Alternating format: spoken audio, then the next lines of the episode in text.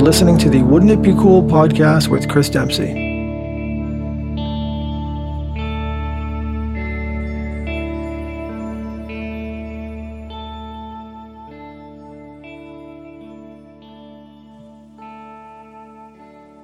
Welcome to episode 17, Wouldn't It Be Cool podcast. I'm your host, Chris Dempsey. Um, please reach out. Wouldn't it be cool at Instagram and Facebook? Wouldn't it be cool uh, podcast at gmail.com? And please spread the word, spread the love. Um, let's get this thing growing. Go to iTunes, subscribe, tell all your friends, and please leave a review on iTunes. Super helpful. I really appreciate it. So, episode 17 is with um, a guy named Billy Butler. And Billy is someone who I kind of met on Facebook, which I thought was kind of cool, interesting, like to go sit down with someone that I had never uh, actually laid eyes on or talked to. I had been sort of following him on Facebook. He's a local Portsmouth artist, musician, uh, writer, um, basically just a living, breathing artist. Um, the guy cannot help but need and want and have to make art. Um, and he was he has just come off this uh, really successful run of a um, what he called a trunk show, which was a performance at um, the Players Ring in Portsmouth, where they did a. Um, I'm going to let him explain it, but they put together a, a theatrical performance of his music, and it was just a c- awesome, like runaway hit. Again, I didn't get the chance to see it sadly because by the time I became aware of it and him, it had already sold out. Um, but they, uh, but it just killed it, and it was awesome. And so I started following him, and um, just eventually thought this guy would be a really cool guest. So we, uh, he agreed, and we again went to Sonny's in Dover, Sonny's Tavern, and uh, sat down. It was awesome. I'm so glad we did it. It was really cool meeting him. Great guy, uh, lots of cool stories. Um, keep an eye out for this guy. I, uh, there's no reason why he shouldn't be just making it huge. Super, super talent. So, uh, yeah, enjoy. Sit back. Billy Butler.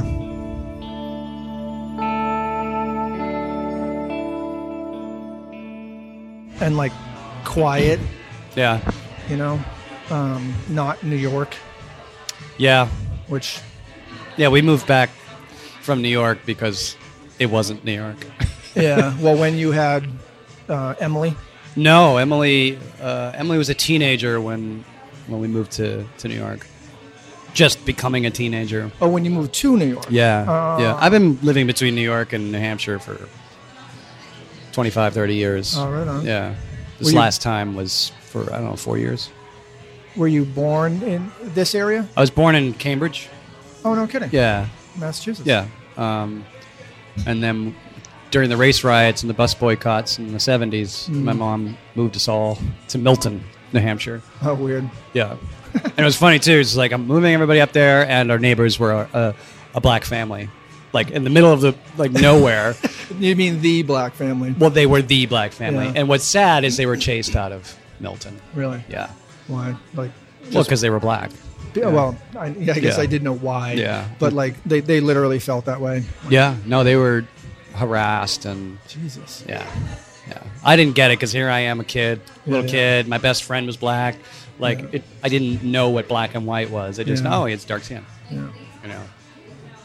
And I was taught what racism was Yeah. By the world. by the world, yeah, or by racist assholes. Yeah.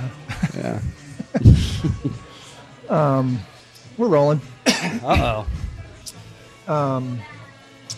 Well, welcome to beautiful Sunny's downtown Oh, Dover, thank New you. Hampshire. Thank you. This podcast is almost brought to you by Sunny's.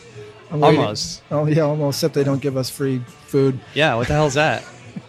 Mac and cheese was good though. Yeah, no, this place is rad. um, so um, I had this I, I had this funny thought. Um, uh, I don't know you, Yeah. Right. Uh, I, I don't know you. right?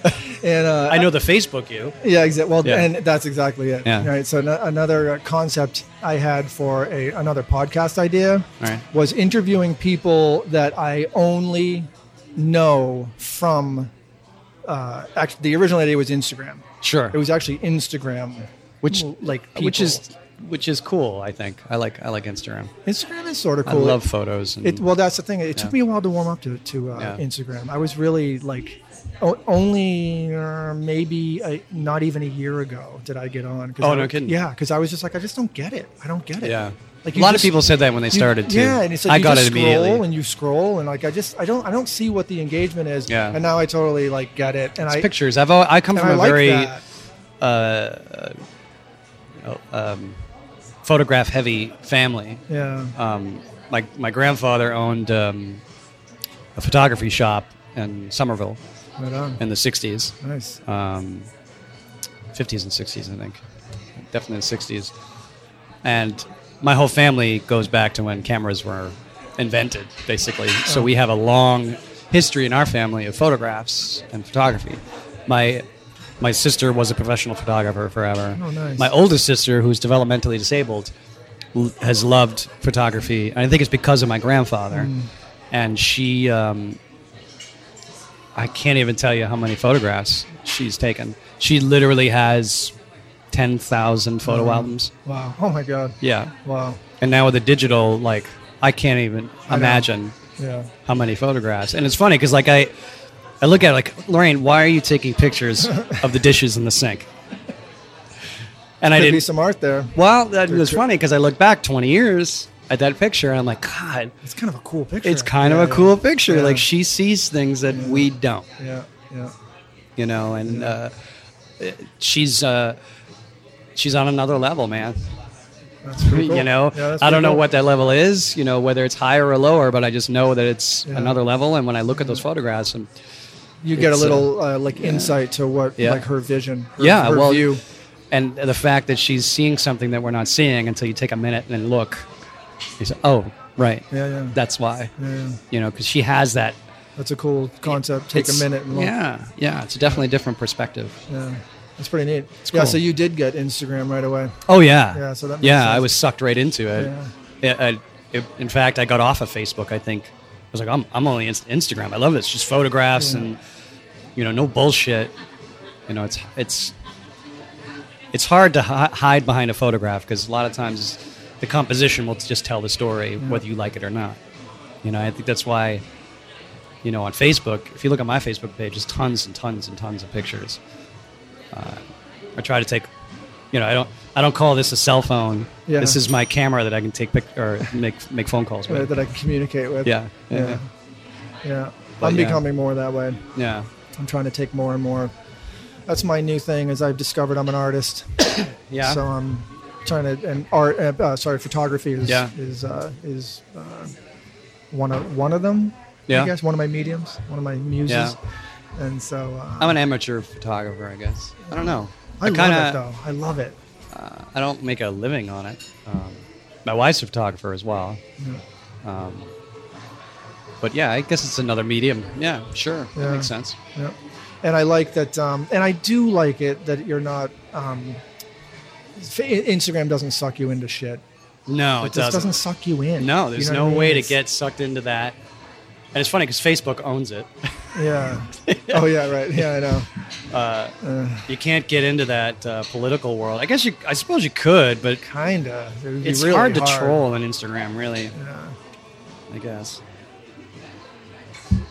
Yeah, I do love that. I mean, I just like. I don't know. It's funny. I had my first in in this decision and in this. Who? Uh, what? What did I see? This. There was. I think it was Andy Warhol that said like, you know, are you an artist? Uh, make art. Did you like your art? And it was like yes or no. Oh yeah, And the next step was make more art. oh yeah. I posted something recently like that. could have been you Some, that I like s- scribbly thing. Yeah, yeah, yeah. Like a, a napkin drawing looking Yeah. almost. And uh, and I and that that sort of like hit a nerve or hit Yeah, you know, to me, that's- and I was like, yeah, exactly. And it's and the other day I had my first little um, uh, kind of urge. I hadn't taken pictures in a while, Right. and I was I could feel like literally I could feel a little urge. I gotta go There and you take go, some yeah. pictures. Yeah, I just yeah. gotta go do it. And I drove actually an hour and a half north to Plymouth, New Hampshire, and drove around the Oh, town. Plymouth's beautiful. Took like the whole area. uh, took yeah. pictures, took video, little video clips, um, and then I went home and played with uh, Premiere uh, video editing, and I just Nice. put together a little video with my Yeah. daughter's song. Yeah. And I just I took little B-roll Yep. uh, video clips. Premiere is great. it's really cool. It really, yeah, like- yeah. It's uh, I've what, had Adobe products since they came out. what I liked about it was. Um, uh, that it's really easy to do pretty simple stuff Yeah. and then it's very powerful. Yeah. You know, so there's lots and lots and lots to go. You can go really deep with it. Oh, and yeah. You can go as high level as I mean, professionals are using it. Yeah. So, but it's so easy to do something simple. Like Yeah. I sat there, I got one lesson from a friend of mine, Conrad Dundorf, and uh, and uh, and he just sat. He's like, here's the basic, you know, here's the grab tool, here's the cut tool, here's Right. the, you know, and, and and that was enough to just sit there and make a video. yeah. And Yeah. I put music in. I put some rain sound in. Nice. I, I, I made the volume go up and down here and there. And I Yeah. put um, dissolves in, you know, s- Yeah. uh, transitions in. And granted, it took me seven hours. Well, it, For a it three-minute just shows video. you. Imagine making a you know two hour film oh yeah, with you know a cast of yeah, a hundred or more with extras, yeah. all that crew. Yeah. I mean, you think about a major blockbuster film Oh, it takes fifteen thousand people to do Incredible. something like that. Twelve thousand. incredible. Yeah. And someone's in charge of the rain sound only. There's there's a whole team. In the Foley studio, just making the rain sound. Yeah, It's insane. that is insane. Yeah, I've done I've done a little bit with the, uh, the video editing.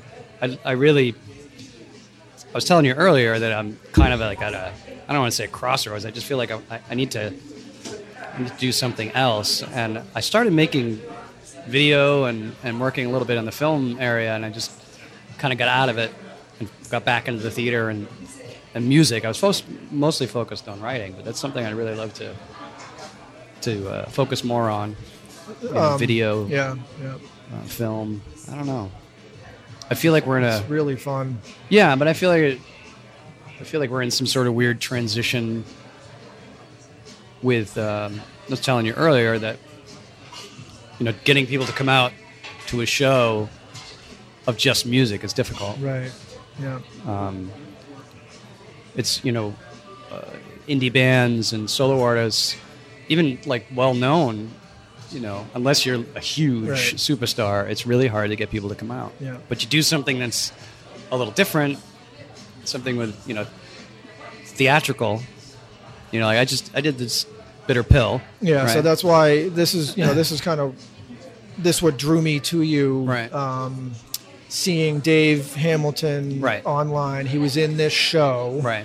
I saw this show. The- The images on Facebook looked really cool. Everyone And we had, did like, live video too, right from yeah, the stage. I saw. Yeah, I saw Yeah. like clips of the video, and um, you know the makeup looked cool. Right. Uh, Dave was having a blast. Everyone was Yeah. having so much fun. And then I, I, you know, I started seeing the clips, and then I, and then I noticed, and then it was obviously immediately sold out. Too. Yeah, the, the thing yeah. that the uh, the show just killed it. Yeah, It well, it, killed it, it filled. There were people coming that weren't theater people. yeah. Oh yeah, yeah. I would You know, imagine. I, I, uh, I suppose I'd have an easier life as a creator, producer, whatever, if I um, stuck with one medium. yeah, you know, maybe. But um, I need to be challenged. Yeah, I need to challenge myself, I guess. Yeah. But there were people coming that were not theater people. yeah, Uh, people had never stepped in a foot into the players' ring that's been there for 25 years. yeah. That blows me away too. Yeah. I just learned that about the about the players ring. I It's thought that was- fascinating to me how Yeah. people like, you know, how we're talking about the internet and all that, how big the world is and how much access we have to everything, yet we don't know that the players' ring has been there for 25 years. Yeah, yeah. You know? and what goes on there. Too. Well, yeah, I and mean, that- people are missing out on so much. I'm talking to Myself friends of mine included. that know the ring. Like the meeting I just had before coming over here was with theater people and uh, people that have done shows there as actors didn't know that no one gets paid at the players' ring. Hmm. That like nobody, there's nobody on staff for the ring itself.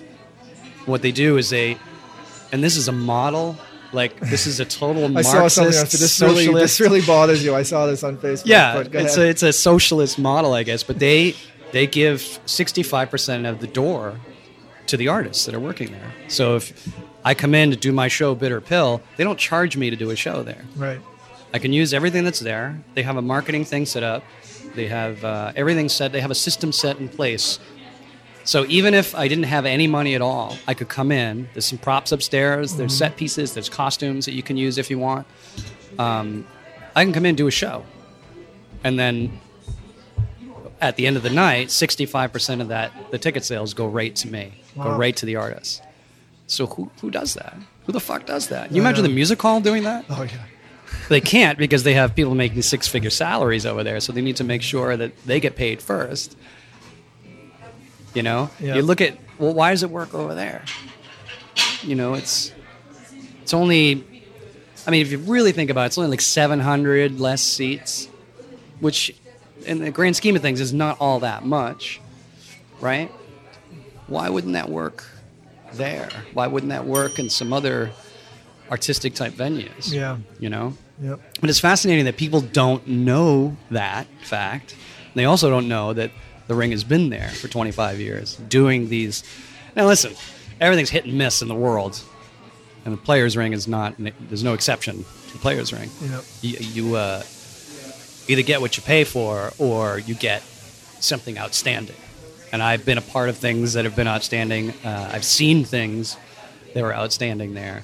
And what's truly outstanding to me is that some local artists wrote something and they come in and they do it on that stage. I And love that. it's, you know, that's art to me. Creating something that wasn't there before. I mean, that's the actual definition of art Right, yeah. is creating something that wasn't there before. You know, there's recreating, which is cool. It can be yeah for sure. But you know, with all the access we have, people don't know about it. And uh, the, the way that I find that works best is this right here, one on one, or you know, organic Yeah. yeah. instead of digital. You know what I mean? Live. Uh, live here in person. We talk about it. Uh, most people get learn about things word of mouth anyway. You know, I realized something about myself too today. Today, Hmm. that I'm an oral person, and I guess that could on every level. yeah. but we're uh, as human beings we're uh, m- things were passed down orally for so for, for until you know the written word um, when i read something i retain things really well um, when i read I'm, I'm a little a lot dyslexic so it takes me extra time to read something Same here. um, but when i do take that extra time to read it i retain it Yeah. Hmm. like that when somebody says something to me i don't forget it Uh, when when I sit and listen to a lecture, I remember everything that was said. Most people remember like five percent, maybe. I, rem- Hmm. Yeah. I rem- probably remember like in the high digits, Yeah, 70, yeah. 80 percent. Yeah. I'll remember hearing it, reading it. I have to go back and look it up. Isn't it funny? yeah. Yeah. You know. But with all our Uh, Yeah, I don't- access, I wonder why. I don't know. It's something I, I, it's my chemistry, I guess. But I, I think I think Zappa said, yeah, Zappa said, uh, information is not knowledge, knowledge is not wisdom, wisdom is not truth, truth is not love, love is a French phonetic corruption of a short cloth neck ornament. Music is the best, and is the whole quote. I might be a little wrong on that, but you know, having access to all this information doesn't Yeah. doesn't uh, um, make you smarter, and it doesn't help, you know, get get the info out there. You know, me telling people, hey, look, you know, the woman that's been running the players ring for 25 years never got paid a dime. People are like what? Pe- People that have been going there forever, they didn't know this, you know. Uh, but I find in everyday life too that you know, it's people don't know what's going on around them they know what's going on on fucking Facebook. but even like the people who start these little local web pages or Facebook pages, ugh, they're the worst. they really are. You know, there's one thing like creating a page for your town. They're like, hey, this is for us. You know, it's another like create these conflict creators. That's what I call them, conflictors, because they create these pages and create problems that weren't there. Right? They start these fights. They start these arguments and they create these issues that weren't there before. And now the fucking town has to deal with it. You know, right? You know what I'm saying? Yeah, yeah. instead of going out and being a part of the community. You know, they sit in their mom's basement, their blue and white screen, and die a slow death. die a slow death, uh, telling, raging against the world. So, That was sort of what my my back off. Did you see my post on Facebook? yeah, I the saw other day? that. Yeah, You're like, "Ah, I'm done with this shit. yeah, because it was, and it, and a lot of it did have to do it because I can't, you know, I don't have the, I don't have the bandwidth to do all the, the due, Oh, man. the due diligence and the research and the fi- and fight. Like, I'm the not fight. your I'm- fucking teacher, Yeah, you know, and I'm not yeah, here yeah. to educate you, you know. I'm and then just- you give them actual numbers and facts and figures when you have this little conversation online. Then they say, well, all numbers can be skewed, and that, you know, all right, well, fuck you then. yeah, exactly. Well, that's why I- when I was saying earlier too, I brought it to this when we were talking before recording about the the politics, right. um, and I and I said, uh, you know, and you made you were making a good point that like you know, plenty of Trump voters were perfect are perfectly good people. Yeah, Most of them. They're great people. I mean, Like, they're really just, you know but i still had this and i Yeah. and i don't disagree at all but Yeah. I, I also i just you know on a human level because that was my political and that was another thing um, i'm not a political person like that's Yeah. not my nature Right. and um, but i i was viewing this whole thing with a real human eye right. and I couldn't help it. I just I said I don't care. Like I don't care, you know, what research you've done on how Right. it's going to affect you and your bottom line and your job and your taxes and stuff. I'm like, the guy's a fucking pig. Who, Trump? Yeah. Yeah. The guy's a pig, and it, and there's so much Ugh. wrong with him, and it, and it's such an like it's just such a you know It's, uh, it was, it's But- brilliant yeah I what, know. what he did. I It's know. brilliant. I know I hate that because most people and this is the thing like everybody i know tons of trump voters and they're all really good people uh, their politics suck but and even it's- on- again but I just to kind of but people see That- this is the problem is people like are not politicians and this is what they're trying But to if do they're is humans, turn in us How can trying- they, as a human, Sure. on this human level, Yeah, yeah, yeah. just be like, I can't, I can't vote for someone that that like that talks that way or Yeah. treats people that way? And I and I don't know. I think uh, most people want to feel safe. Most people want to feel a part of something, and um, when and when you have cognitive cognitive dissonance built into our our DNA, all of us, every single person has some sort of cognitive dissonance where you know the sky's blue, no, it's red. No, no, look up. It's blue. No, it's red. Everyone has that built into them. And I think you, you, you have good enough marketing, you can convince, you know, anybody pretty much to do anything. I mean, I think about all the horrible people like uh, Jim Jones, David Koresh, Mm-hmm. uh, the Hail Bop leader. Remember that? Remember that whole Hail don't Bop? remember that the, one. the meteor going overhead, and all those people killed themselves because they thought it was a spaceship. It was going I to take them to remember that. Heaven's Gate. That's what they were called, the Heaven's Gate. Yeah. These uh, these people are, are insane, and they convince you know other people to do things. Look at Jim Jones, man. Yeah. You know, uh, they they're uh, Pol Pot. Uh, uh, you know, there's Hitler. Yeah, All those people yeah in Hitler Germany did it on like the same scale too, like the Jim Jones, crazy, crazy, Crazy, crazy, but but, people like, like on a s- bought different scale. into it, I man. know, I know. Oh. People bought into it, and these are the humans you're talking about. These were good, caring, loving people that were just. I, there was something that just that cognitive Hmm. Well, I dissonance. think you're right. you I know? think, you're, and and also what you were saying too about like the masses, they just want the change, and that's Yeah. the people that Jim Jones convinced, and you know, right. you know, we're gonna start our own country. they and our they own need they religion. just needed something, Yeah. and they didn't even know what they needed. They didn't know why they needed. They just needed. And they were they were not to sound like I'm but they were like they had a weakness. Yeah. They had a, um, a void. And listen, And- Hillary is, you know, Yeah. classic established. You know, and to me, I voted for Hillary because uh, for a lot of reasons, but really, she was the last of her kind. You know, the last established. I think the last established establishment politician. I don't think there's ever going to be another politician like we've had.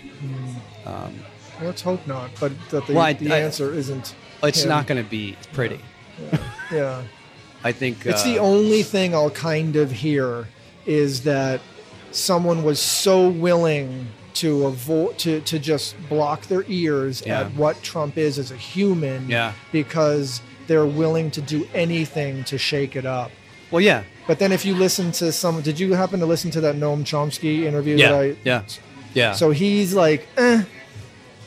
yeah, he's like, it wasn't. This was not the guy to do that with because No. he's he's talking like, and that guy is kind of smart. You know, what Oh, I mean? Chomsky's he's done great. and he's done No. an amazing amount Yeah. of research. So, Yeah. so his Well, he's also he's a part of the establishment, though. That's Yeah, you know, yeah, yeah. but he's also a brilliant mind. who brilliant, is- and he's but he he brings this other level of like, Uh-huh. do say whatever you want about like our Yeah. pol- politics. Yeah. When the nuclear escalation gets to the point yeah. where humanity that's isn't gonna going to happen. exist, yeah, I, I mean, You know, I I don't either, People forget but- that our military and uh, our police are are are our family and friends and fellow Yeah. Americans, and that I think that they can only be pushed so far. You know, I have this vision of Trump being let out of the White House in handcuffs. yeah, yeah, like his being- whole cabinet. You know, not because I enjoy that kind of thing. I really would hate for that. I would hate for that to happen. We can that cannot happen in this country, man. That would be a bad fucking thing. But that's that's what I see. If they carry out what they're going to do, is it's not going to it's not going to bode well with. I, I just all of my friends that have uh, been in the military or still in the military don't like American politicians. They don't like American politics, uh, and they hate that they're in a foreign land. Um, you know, and uh, you know this whole flag burning thing now, which is complete distraction. Uh, Yeah. Any military person I have ever known, um, and these guys have seen battle, and some have you know lost limbs, and you know they say we weren't fighting for a fucking flag, we were fighting for my buddy next to me. Yeah. You know, we're fighting for my platoon, we're fighting for uh, uh, our company, not for a fucking flag. Yeah. You know, not for American policy. You know, we were asked to do a job and we're doing it, and we're you know, Yeah. I, I think that Well, sadly, I, I personally, what they what- believe what they're fighting for is to make some billionaire more billions. yeah. Well, they're all beginning to figure that out, and it's hope not the so. first time it's happened. I don't know. You know, look at the turn of the 20th century, all the robber barons. You know, the billionaire robber barons.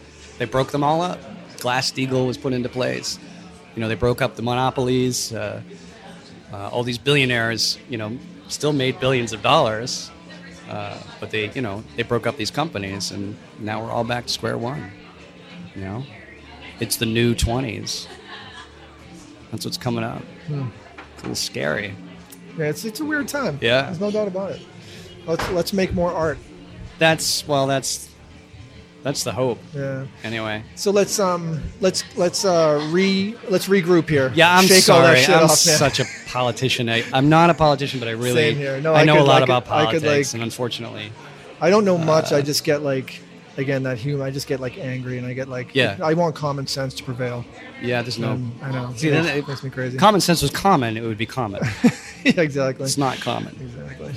Just sense. Um, So tell Like, tell us um, more about uh, Bitter Pill. I want to hear more uh, about it. it was uh, 24 of my songs from, you know, my discography.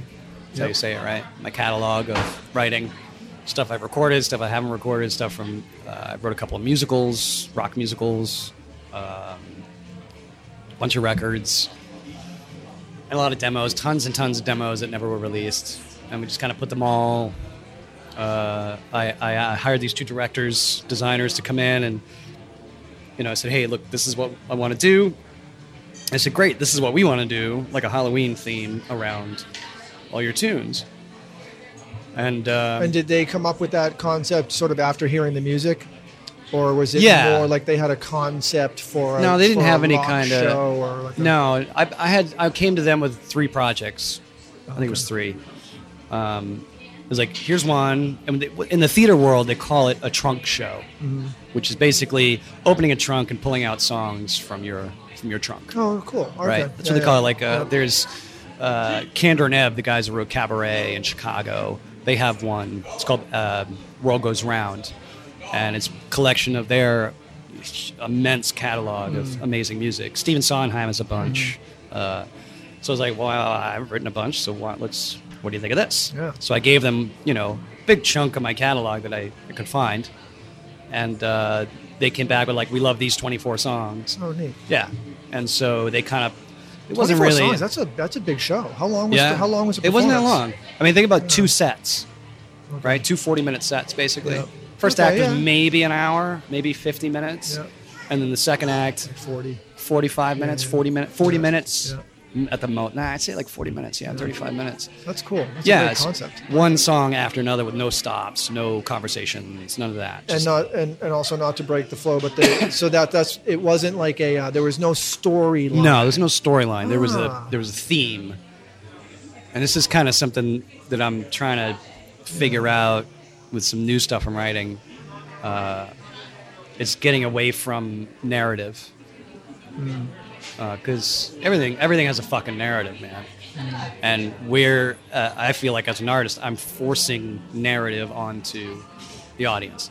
This is what it's about. Do not get it? Okay, you don't get it. Well, here's more exposition so that you get what I'm saying, Right. right? And that having worked in the commercial end of theater in New York City uh, and here, uh, it's really really important story, story and narrative. And to me, it's not important. Hmm. What's important is the audience, because the audience is, uh, whether you're a painter or, or uh, an actor or whatever, your audience is your your partner. Hmm. So you need to convey to them, you know, what your point is, uh, and, then- then, it's their job to interpret it. Or yeah, or like uh, give them an opportunity to feel something. yeah. Well, that's the yeah, that's the biggest thing. Uh, Yeah. I think Orson Welles said it that uh, people go to the movies to feel. Yeah. They don't go to escape. Right. Mm. We keep talking about escapism in this country. You know, people don't sit and binge Netflix to escape. Right. they binge Netflix because they feel something. Mm-hmm. You know that. You know, Stranger Things. You know that moves them for some reason. That, Mm-hmm. Totally you know, agree. Orange is Yeah. the New Black is it moves you. It's really good stuff, but it also makes you feel a certain way. And, it- and it does give you an opportunity to forget about whatever's going on, or if that's, Sure. if that's what you want to do. I don't but know yeah, if it, but it does. How do you forget when you're feeling? You know, Yeah, yeah, yeah. Well, distract. Maybe. Yeah. because art's supposed to be a mirror. It's supposed to make us connect with the like what you're saying, being human. It connects us with our who we are. Uh, and I feel like um, what I want to do now is that kind of um, the kind of art where you, you know you, you where I write something and it's funny too because there are some things in, like in Bitter Pill, a lot of the songs weren't uh, narrative driven. They were more poetic, more statements, more um, imagery, right? Uh, and people would come up to me and say, "I got this out of that song." I mean, like that's not what it's about, but I love that because it, it brings me to another level when I do the song now, you know. And I'm hoping to. I keep fighting. There's something in fighting me right now because I've been writing a lot lately, and something fighting me saying, "Stop, stop writing this sugar bullshit. Focus on, you know, uh, painting that imagery. Yeah. You know, I don't know what I'm supposed to do. I Yeah, always yeah, start yeah. a project and then like I get distracted and something Oh. completely different happens. Preaching to the choir, my friend. And it's always good. It's always good Yeah, though. That's yeah, the thing. Yeah. You know. I just wish I I, knew what it I'm, was. I'm, I'm totally like understanding what you're saying though. Like, I'm really, I, I see, I can, I can literally like, I can see where you're at. Like I Right. can see where you, where this bitter pill, um, uh, you, you, I think you said it before we started, you know, like it was, it was close. yeah. It was close to what you think you want to do. Yeah, yeah. You know what I mean? With, well, and I with was it. I was kind of a lot. Uh, I was more focused on the music and that, so I wasn't uh, Mm-hmm. involved in a lot of the direction of it. And I really trusted those guys, and they did a great job. Yep. Um, but I feel like that was just the beginning of where I'm supposed to go next. Mm. You know, Do you It- picture something like doing kind of the same thing, but Yeah, just oh, doing yeah. more of it yourself? Like, oh, okay, so now I can handle the direction uh, yeah, or maybe. want to, maybe is a better word. Maybe I don't know. It's it's more of because I've done a lot of directing. The meeting I was at before this was uh, uh, about directing uh, Buddy Holly this summer. Oh, cool. Uh, so I, I do. I mean, I, it's what I did for a living forever. Oh, neat. Uh, and now I just kind of do selective projects, just because I'm bored.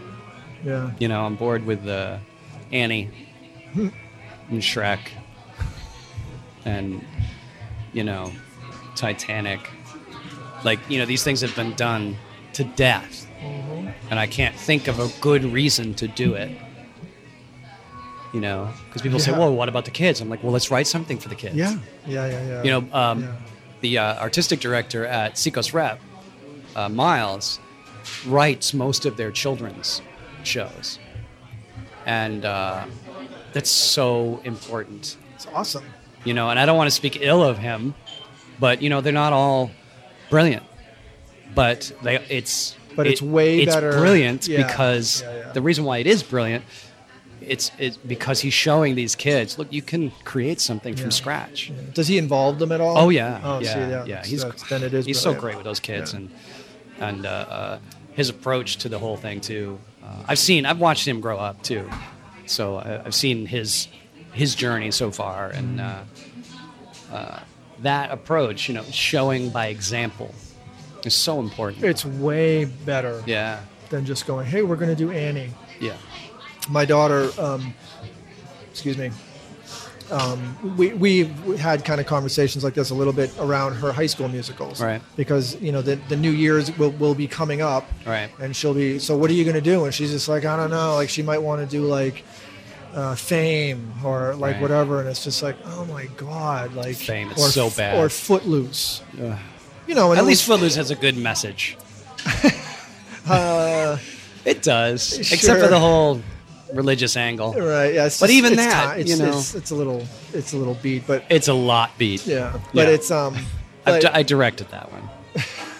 but it is but it, wa- it was like yeah why do they like why are we doing and, and in that regard it wasn't even so much like let's r- like don't you wish you could write your own it was like let's at least think can. out of the frigging box You Like, can write your own. Yeah, they- not they wish. totally should. You can. Yeah. This is what my my when I, I wrote "Gay Bride of Frankenstein." It's this rock and roll musical about coming out of the closet, uh, coming of age, and coming back from the dead. That's basically the tagline to it. And my my buddy Dane and I wrote it, and we were just tired of doing other people's crappy musicals. And we're Mm-hmm. like, well, let's write our own crappy musical. You know, I'm a musician. I can write tunes. Let's Yeah. we've both been doing theater forever. Let's let's do our own thing. And we did, and it fucking took off, man. It became a it's a cult hit now. where was this Uh, we started in Portsmouth and took it to New York, and oh oh, man yeah, oh there's a whole there's a whole story behind it. I was sued by the producer. We were in the New York Post. We were in the New York hey, Times. man, like any press is good press Oh well, this Ask is what Trump this is what my lawyer said. He, he called me the day before the New York Post article came out. They, the producer was trying to, basically, he was trying to poison the investor well, which he did, because any kind of drama like that, yeah, Oh, yeah. investors don't want anything to do with it. And that's fine, whatever. At the time, it was traumatic. right. because I was like, oh my god, this is my big break, and this guy's ruining it. Uh, I mean, it was my fault What for was signing a the- shitty contract. It was I, I signed a contract I shouldn't have signed. Yeah. You know, but it's- what was the was it just because the word frankenstein was in it the name frankenstein no, was in it? no, no, no. He he was trying to steal the show from us, basically. Oh. and I called him out on it, and he stopped paying us a royalty, Oh. which in the contract it says, you know, if you don't pay the royalty, there's no contract. And all this shit went down. But my lawyer called me and said, "Hey, Billy, I just want you to know. Take a breath, sit down." and he explained to me what was happening, and you're uh, losing your mind Oh man, I freaked out. I was crying and like, you know, what the fuck? I, let me tell you something. I made I've made some really poor decisions in my illustrious life. 45 years, yeah yeah and I'm, I'll be the first one to admit my mistakes and my approach. Sometimes people. it was- oh, Somebody said recently that I, I bring people together one way or another. My wife said she's uh, she's always fascinated how people bond over their their outrage at me and their hatred because it's justified. I would say it's justified. I'm I can be pretty cold and curt, uh, but there's usually a reason. You know, it's- it's- and I'll be the first one to admit it. But what I find fascinating is most people are are uh, really uh, quick to tear apart somebody's character. I mean, just look at the fucking internet. I mean, look at Facebook, man. Uh, people are no problem tearing your character apart and telling you what a terrible person you are and pointing out all your defects and you know letting the world know that from their own my shit don't stink point of view Oh yeah. and the more i see it the more i realize that it's you know it's not about me i'm not really the issue and i've come to that like recently like it's zen like the things that used to like drive my anxiety like through the roof i don't do that anymore Nice. you know because i realized you know they hate us because they ain't us right Yeah. So it's that's such a real. That's like the best fortune cookie ever. yeah, Yeah. it's true Yeah.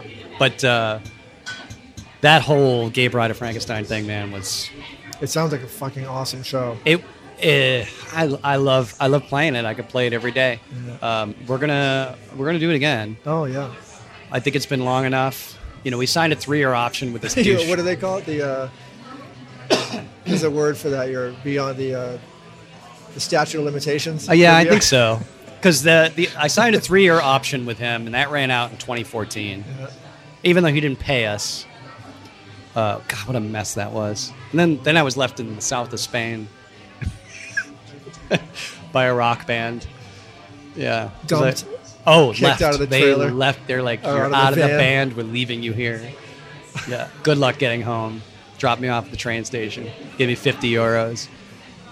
Well, at least I gave you that. Yeah, it was funny too because I was traumatized, but at the same time, I was like, I'm in Spain. Liberated. Oh, Yeah. yeah. I I, I, Yeah. I kind of felt free, but yeah, that was uh, these these are the things you know when you when you tell the lead singer to go fuck himself, you know, they tend to not react well to that.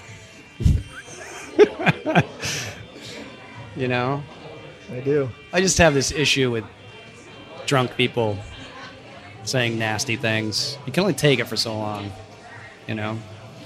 And I don't deal well with drunk people, Oh yeah. you know. Are you? Do you? Do you drink? Uh, I do a little bit. That was a that was a drink, right? That, well, no, that was uh, Virgin Ricky. Oh, it was. Ricky, I don't know. I don't know. I don't really know. I just my body doesn't metabolize alcohol very well. So it's like sometimes you will, but it's not like a. Yeah, I'll have a couple beers maybe. That's about all I can have. Yeah. I'm Um, I not a love big- beer too. That's the thing. Like, I just my tolerance is, and it's funny. My dad died of alcoholism, and Ah. I can't drink. Well, there you go. Like, it's the universe trying to say something. Exactly. Yeah. Thank God for marijuana. That's all I'm saying. Nice. Thank God for cannabis. Yeah, I saw that picture. You're that was actually pretty funny. Like you got uh, harassed by the real estate. Oh, or- I wasn't harassed. I'm being yeah, stalked on yeah, Instagram by. the, uh, real estate. And this is the picture, and you like sitting there with a big blunt hanging out. yeah. Your, From a year ago. yeah. And it's, I think it's because I was I tagged like, hmm. it in rye. Um, this guy looks like a real estate mogul. Yeah, he looks like a good guy. they they He tagged. rolls a hell of a blunt. yeah, they follow me on Instagram, and they like my photos sometimes. I wonder if it's like some like robot. It is Some software or It something. is. It is. Uh, what is I it? Uh, hate that that you can't trust anything. It's like yeah. Well, that's what I'm saying. This right here, this conversation we're having, this is real, exactly. even though it's being recorded and made digital. It's real. but this conversation is real. Yeah. You know, I see you, I I can hear you. Yep. There's body language, you know, terrible lighting, Terrible. terrible lighting. Cool light bulbs, but terrible lighting. Uh, it's hard to trust anything on the fucking internet, You know. and I love the internet. I treat the internet. This is the way I've always looked at it, is like a library. It is the library of humanity you know Hmm. and i used to spend a lot of time in the library a lot a lot of time in the library usually when i was skipping class it's because i was in the library Whoa. Whoa. yeah or out back getting high Yeah, I was gonna say that's not as why I was skipping. yeah class. Hmm. or you know fooling around with my friends But mostly I was in the library, yeah. What? Uh, uh, what's like? Did you go to college? I, no. No. I don't think so. I dropped out in uh, eighth grade. Actually, they kicked me out in the eighth grade Oh yeah, from Newt High School in Milton. Newt. Newt. I got better. N U T E, Newt. In fact, it, Newt used to be a private boys' school, uh, boarding school. Yeah, So you just um, so you not even high school. not even high school. Nice. Yeah, I like that. I think that's why I don't like get along with most people because I never, I don't have that high school mentality. You know, there's a hierarchy in high school. There's, um, there's a certain way of doing things. There's a whole social aspect to it. you think that's where you learned that? Well, I I was doing theater when I was really young, so I was on the road uh, before I even got into junior high school, um, um, doing a couple musicals and uh, uh, um, TV stuff. Um, and then in my teenage years, it kind of got all weird. I don't know exactly what happened. A lot of it's a blur. a lot of it's like you don't have enough, you know, storage on there to hear those stories. Oh, right. Yeah. Uh, We can hear we can hear the stories. no, it's too much. Long, boring, therapeutic kind of shit. That's why I'm here, man. I'm here for you. Yeah, I did a bunch of theater. I, I remember I did a, a tour of Avita. It was a national tour of Avita. and what were you doing? I was in for- the chorus, Nice. and the crew ended up walking. Um, I remember going to these cast parties with lots of cocaine Yeah. and lots of alcohol. I never did any of it. I drank a little bit. I was like 15, I think, Yeah. at the time. And uh, I, lo- I missed a lot of school. And your parents were My mom is like, go to, you're good at this. Yeah, this is yeah, what yeah. you do. Yeah, yeah. Don't worry about school. It Don't was worry evident. about school. Yeah. yeah. Um, and the school really kind of let me down, honestly. Especially that, that school system, at the time anyway, was in Milton, New horrendous. Yeah, Hampshire. yeah. yeah, I'm sure. not not a good school system. They they gave a shit. You know, half the half the teachers were sleeping with students for Christ's sakes. Yeah, I'm not even exaggerating. Um, they were, and if, if I was to graduate, my graduating class, there was 30 kids, Oh, yeah. and uh, half the girls were pregnant or already had kids. So Jesus. yeah, That's- You're like, get yeah. me the Get me the fuck out of here. Yeah. Oh, Uh, God. so my mom supported that. I mean, I was out of the house Your mom begged for 15. that. No, she yeah. Yeah. she realized um, it wasn't, wasn't much she could do, but she realized that we were in a place that oh, okay, we got to figure something out for this kid, and uh, the theater and music really saved my ass. You know, um, I'm sure a better school system could have helped. Yeah, I wonder. Um, yeah, I, I, I worked. Well, Uh, like, the a funny good thing is school I taught system at with Portsmouth good High School. theater. Yeah, or a good arts department or a Yeah. good music department. Yeah. Um, you know, I worked at Portsmouth High School as a theater teacher for, for many years, and uh, you know, I had students send me messages after they graduated saying, "Hey, thanks for doing this." Uh, you know, I lived in my car my senior year. One of my students, I lived in my car my senior year. My parents were alcoholics. Mm. You know, I was going to quit, and the only reason I came to school is because part of the the rule was, you know, to participate in the, the drama department or athletics, you have to come to school. If you skip school, you can't go. Mm-hmm. Right, right, right. And they knew, you know, like join the football team. You know, uh, you're only as strong as your weakest link, and you need everybody there. And you make a commitment to your team. You can make a commitment to the people you're you're hanging out with. And this kid came to school every day, all year, sleeping in his car most of the time. And So he could he do graduated. the drama yeah, department. yeah. He graduated, went on to become, um, in, uh, and he was, I think he was one of my stage managers. Hmm. Uh, went on to get a degree in technical theater and now makes a living, you know, doing technical theater. I mean, that's, right, Awesome. right, yeah. Yeah. So it saved my ass, and it's saving a lot of other kids' Oh, yeah. asses, I can tell Yeah. you that. But, um, I yeah, love a lot, it, dude. a, a lot of people ask me why I didn't get my GED. Like, why don't you go get your GED? I'm like, well, why- why the fuck do I Yeah. want to do that? What do I? What does that prove? Right. Why do I need it? I'm not applying to some company or Yeah. Seriously, why? Why? I know. You're. I agree. It's some societal thing. Like if you have a piece of paper saying Billy's smart, then okay, well that makes him smart. Uh, and it's not even smart. No, it's it's not. Billy finished. yeah, Billy finished. Yeah, Billy finished his his high school. I don't Yeah. fucking Great. care. yeah, yeah. Oh, by the way, I've written hundreds of songs too, and Yeah. you know scores and yeah. scripts and yeah, That's that's wild. right? It's crazy. It is crazy. I don't know how the fuck I'm still alive, man. Well, I didn't even. Um, I I managed to get through high school, um, but uh, uh, I, I always tell this story because I actually have the vivid memory of like when you you might not remember this because it was all the way back in eighth grade, but. Um, when you get your report card, Right. it says how many days of school there were, which was Oh, and how many you missed? 185. Right. And then it said how many you were late and how many you were Oh, absent. mine were like half. Oh, dude, mine was it was 185 days of school, 183 absences, not late absences. and you graduated. And I graduated. How the fuck did you graduate? And I and I was I um and for whatever reason, for whatever reason, my high school had a hair across their ass about gym, and it was like, well, you Oh, didn't they always you had a didn't thing about pass gym. gym, so you have to go to summer school gym. So I was like, okay, and I and I went to like I think two summer school gym sessions. It they also held you cost- back because of Nope. fuck- This was still. I was still in. I hadn't. This was. This was like the summer before my senior year. Oh my god. I didn't. I went to two of the sessions. I never paid the fee, and I never went back. And then I and I never even addressed the issue. And I went to my senior year, and I had the exact same career I had been having for the other years. And then the- you know, when it came time to graduate, it was literally just like wait and see. And I got a diploma.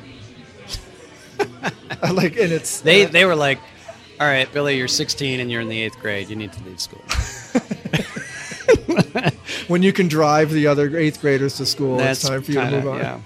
I was like, you know, you could have, you could have passed me, because I, I I know friends that graduated that can't fucking read, Oh, I know. you know, and they they held me back purely out of making making an example out of me, you know, and I I don't know what that example they were trying to make, but. You know, there was one teacher I had, Mr. Malika. I hope he's listening. I hope he hears this because he's a piece of shit. he was uh, a history teacher, and he pulled me out in the hallway. Now, I, I definitely can piss people off. There's no doubt about that. but he got violent. He like pulled me out in the hallway, slapped me around, slamming me up against the wall. Oh yeah, yeah. And said the nastiest things to me you know, uh, you'll never get out of this town. You'll end up in jail. And you'll never amount to anything. And this is a guy that ended up sleeping with two of his students. Nice. Yeah, yeah. He was just a one classic of them. story. Oh yeah, Yeah. yeah. He was just one of those teachers. That school was filled with them. I don't think it is anymore. I think it's very different now, because that whole area has become a, a bedroom community. So, um, when I was living there, it was like real lower working class, poor families, um, and working class families rented or uh, owned property on the lake. That's where we lived. We lived right on, right on the pond. Um, now it's all like million dollar homes, and, you know. Um, so there's a little more money, a little more um, Driving the yeah. teacher And my choices. sister ended up teaching there too, and she's an excellent, excellent teacher. Not sleeping with the students. No, no, she's an excellent teacher. Uh, she's been at Portsmouth High School now for quite a, quite a few years. But yeah, that was uh, that was an interesting time. Yeah. My teenage years. So then, what did you? You went on to you toured with Evita in the choir. Were you making money doing that? Uh, a little bit. Yeah. Uh, and I was in New York auditioning and you know uh, learning. And Living in New York. No, no, Not uh, just back and forth. Yeah. I, w- I did that for a long time. Still do. Oh, right on. Um, I haven't. The last um, thing I did I was in 20. What is it? 2016, It is. right? I think it was 2015, maybe 2014, maybe 2015. 2015. Take your I time. think, yeah. Take your time. It was the last gig I did in New York, and I was doing I was doing shows on the weekends. So I, you know, I'd go down on a Wednesday or a Thursday, and then come back on a sun, Sunday. What were or you Monday. doing? It's called the Ziegfeld's Midnight Frolic. oh, neat. It was on 42nd Street at the Liberty Theater. I mean, right there. What were you doing? Uh, I wrote the music and lyrics um, for an immersive 1920s burlesque show. Oh, neat. Yeah. So you show up, you have dinner, and the actors, everybody dresses up. So you got to come, you, you know, To dinner that way. that- yeah, like Oh, dressed cool. up, uh, either in the, you know, 1920s. Um, the New York Times called it uh, like it was like being in a real life Baz Luhrmann movie. So you show up and you don't know who's an actor and you don't know who is Hmm. uh, an audience member, and then the show starts. But there are other shows happening throughout the building. So Throughout the building. well, the as in theater different was uh, rooms. yeah, Oh, yeah, yeah. wow. So the theater, uh, there were no seats in it. Um, they were all tables, and then there was a little stage uh, to where the old, the old stage used to be. Now, the old stage, we're talking this theater was built in 1905. Neat. The, that's where the kitchen was. the kitchen was on stage. Oh my God, that's right? cool. And then they put a second level over the kitchen, and that's where the other bar was. So you hang out in the main auditorium with the old proscenium, and then the, we have this this other Now stage. this this architecture existed before the show. Oh, and yeah. The show worked around this. Yeah, Okay. yeah, yeah. So you go to these stairs to go above the kitchen. There's a whole nother. dude, That was Paris.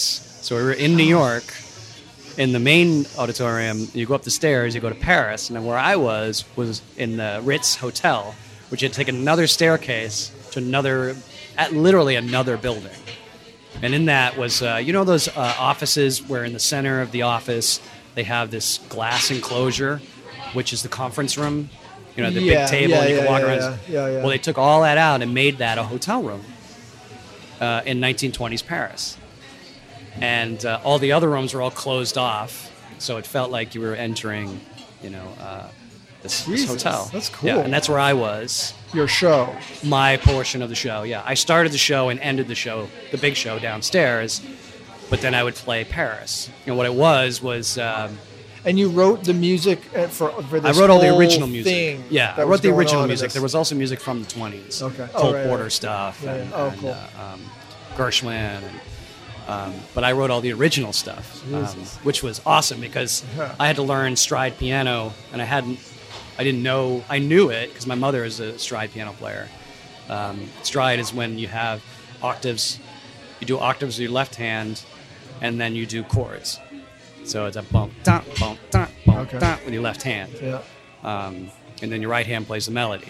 Oh man. Uh, it was a Jesus. mind fuck. Yeah. it took like, me. It it's took me. magic, as far as I'm concerned. It was magic. Yeah. Because once I got it, I was like, holy shit. Oh, cool. This is how you do it. And it's still there's things that I've written that I still can't play. Huh. You know, I could play it with my right hand, uh, and then play it with my left hand by putting them together.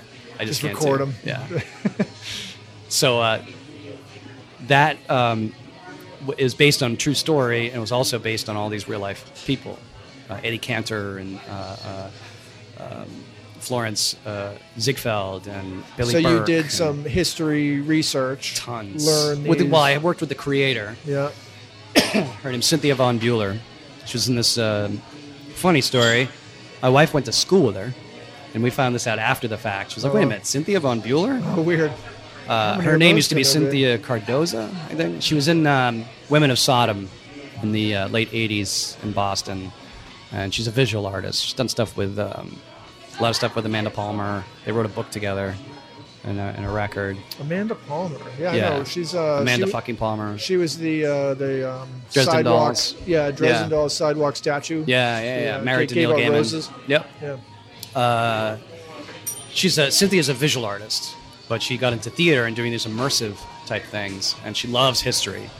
So she did a whole thing based on the Ziegfeld girls, um, and Ziegfeld um, had this show called "Glorifying the American Girl," and um, he did the show at midnight after his regular show at the New Amsterdam, which, by the way, was right next door to the theater we were in Jesus. literally right next door. It's crazy. Yeah, um, we were doing this like crazy, you know, uh, burlesque show right there in the middle of 42nd Street. Oh man. ah, Yeah, it was. Uh, there was nothing like. I mean, That's amazing. uh, I, I'm, I'm playing this one song uh, called "The Ghosts of Broadway," right? Song I wrote, probably uh,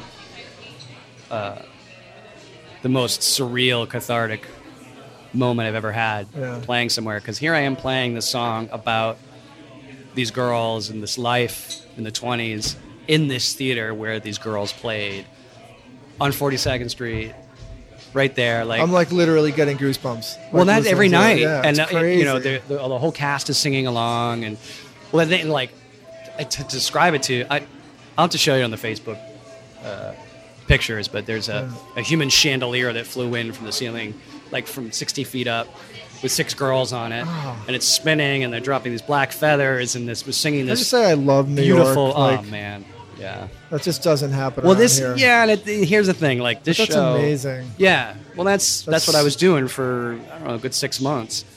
And how old were you then? I don't know, it was 2014, 2015.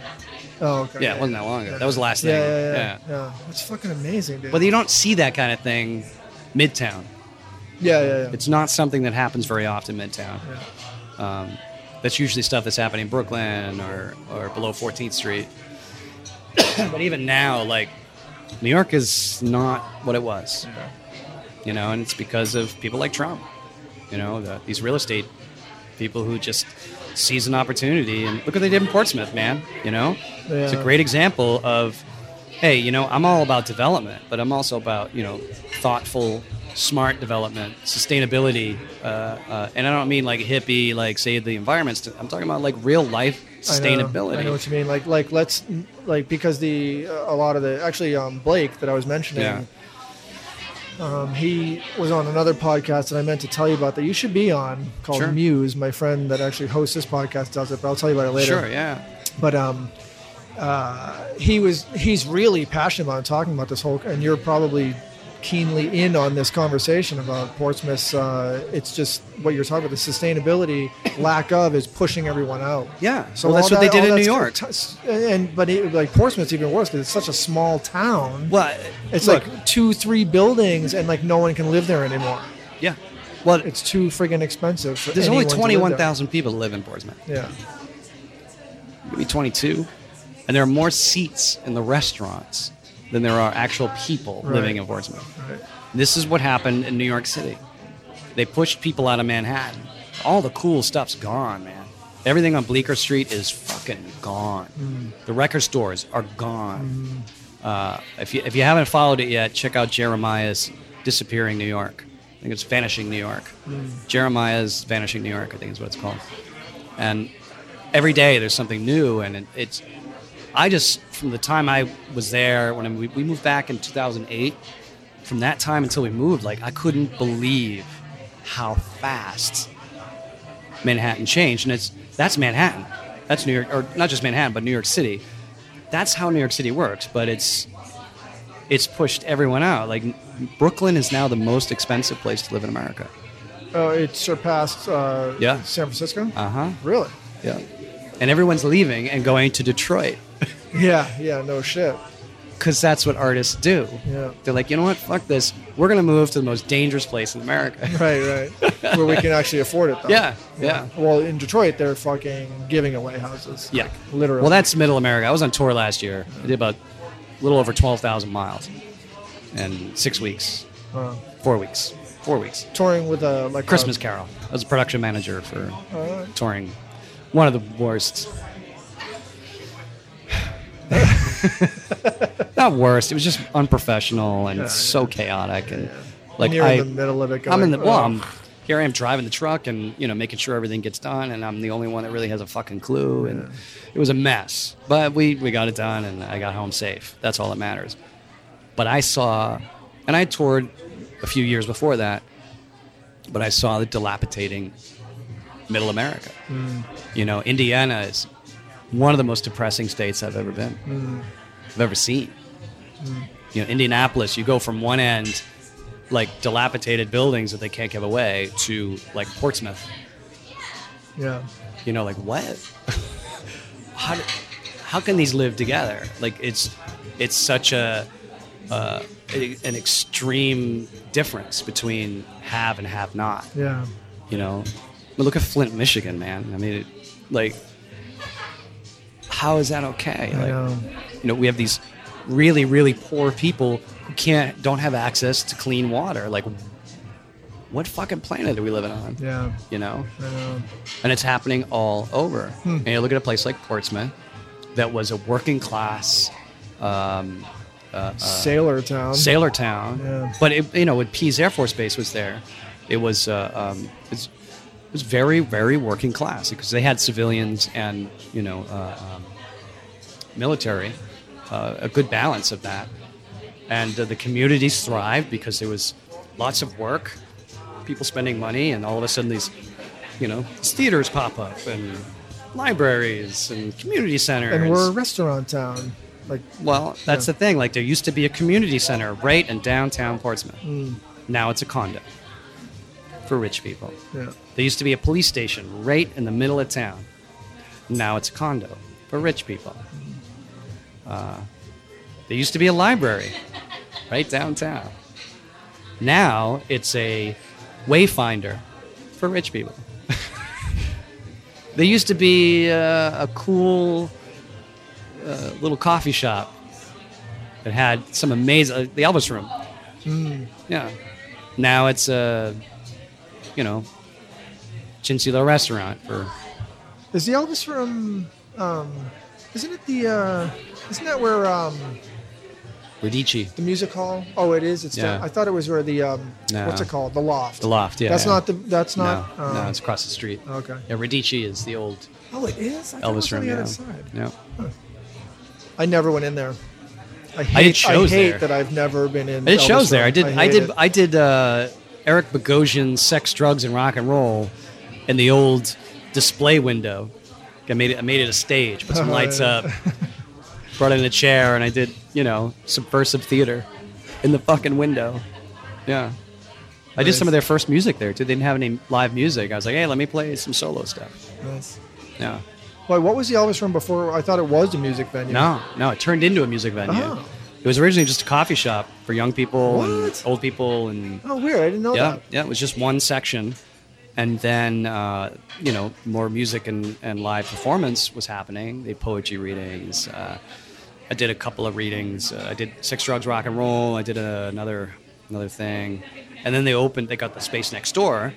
They like let's you know we want to do live music, so they cut a cut a hole in the wall and and put a little stage in. Towards um, upstreet, towards uh, the fish. Yeah, Jumba yeah, Jays. yeah.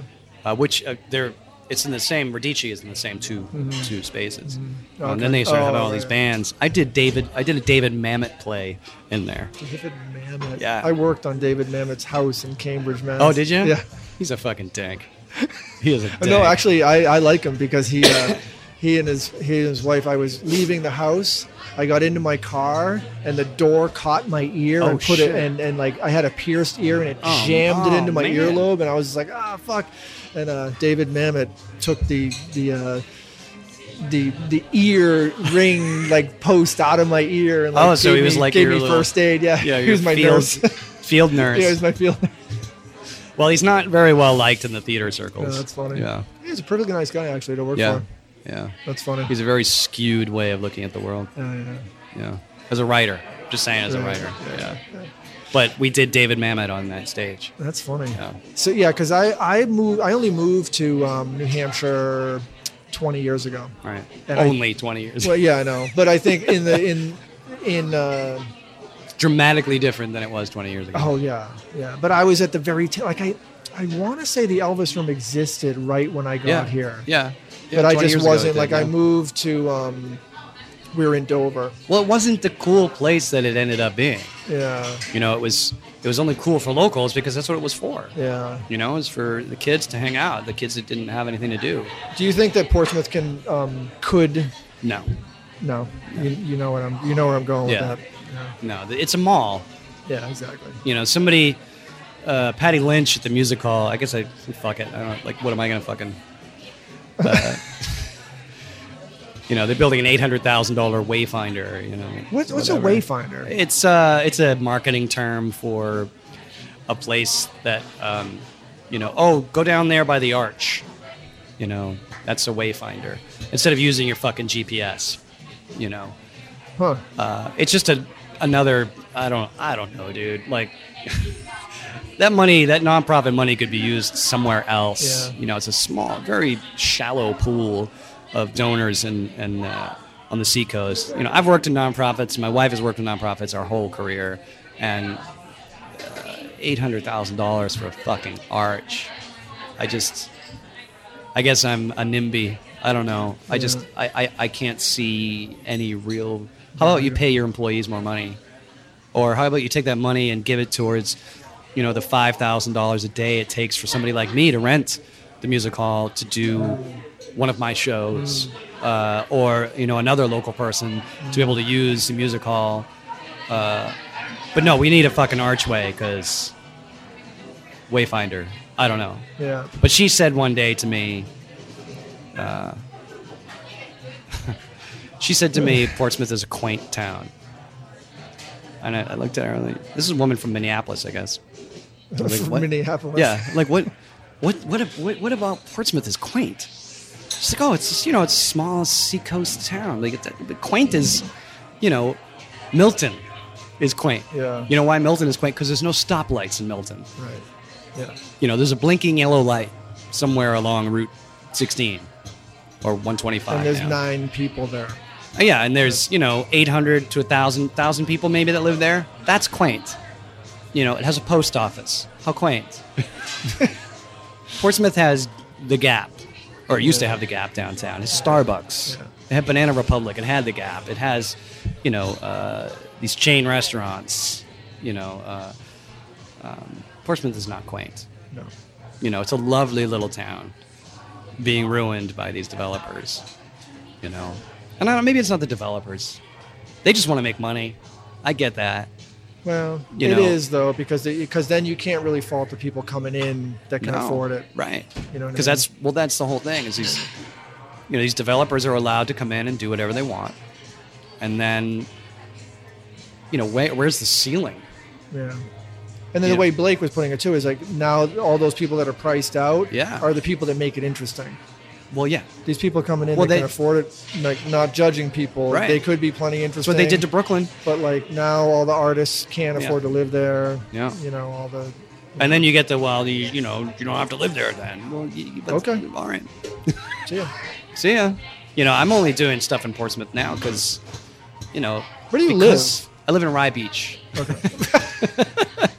Okay. Well, listen, And it all comes no, back. I don't make it. I don't make shit for money. So everyone around me, oh, where do I live? I live on the uh, I am so lucky where I live. Yeah. I, we moved out of downtown Portsmouth Yeah. to take this place, and we're saving four thousand dollars a year in rent. right.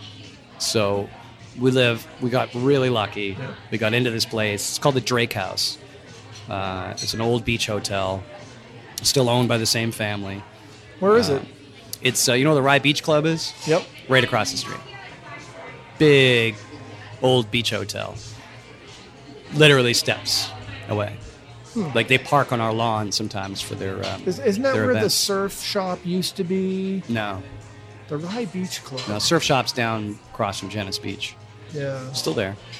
Hmm. Yeah. Can't picture it. we uh, we got real lucky because Yeah. do you know Denise Wheeler? I know, I know the name. I don't know. She's about as I don't know. I- It's hard to describe Denise. She she helped. Um, she started the Spotlight Awards in Portsmouth 25 years ago, whatever it was. Basically, helped create the Portsmouth Herald's arts and culture coverage, and she had her own newspaper at one point. Um, she created the Halloween parade. Uh, she's been a force behind a lot of great things in the area. Well, she lived there with her daughter for almost 15 years. Uh, when she moved out. Well, she was moving. She was going to move out anyway, but she said there was somebody moving out. Would we be interested? She's like, you and Paula, my wife, seem like the, the type of people that would fit in here.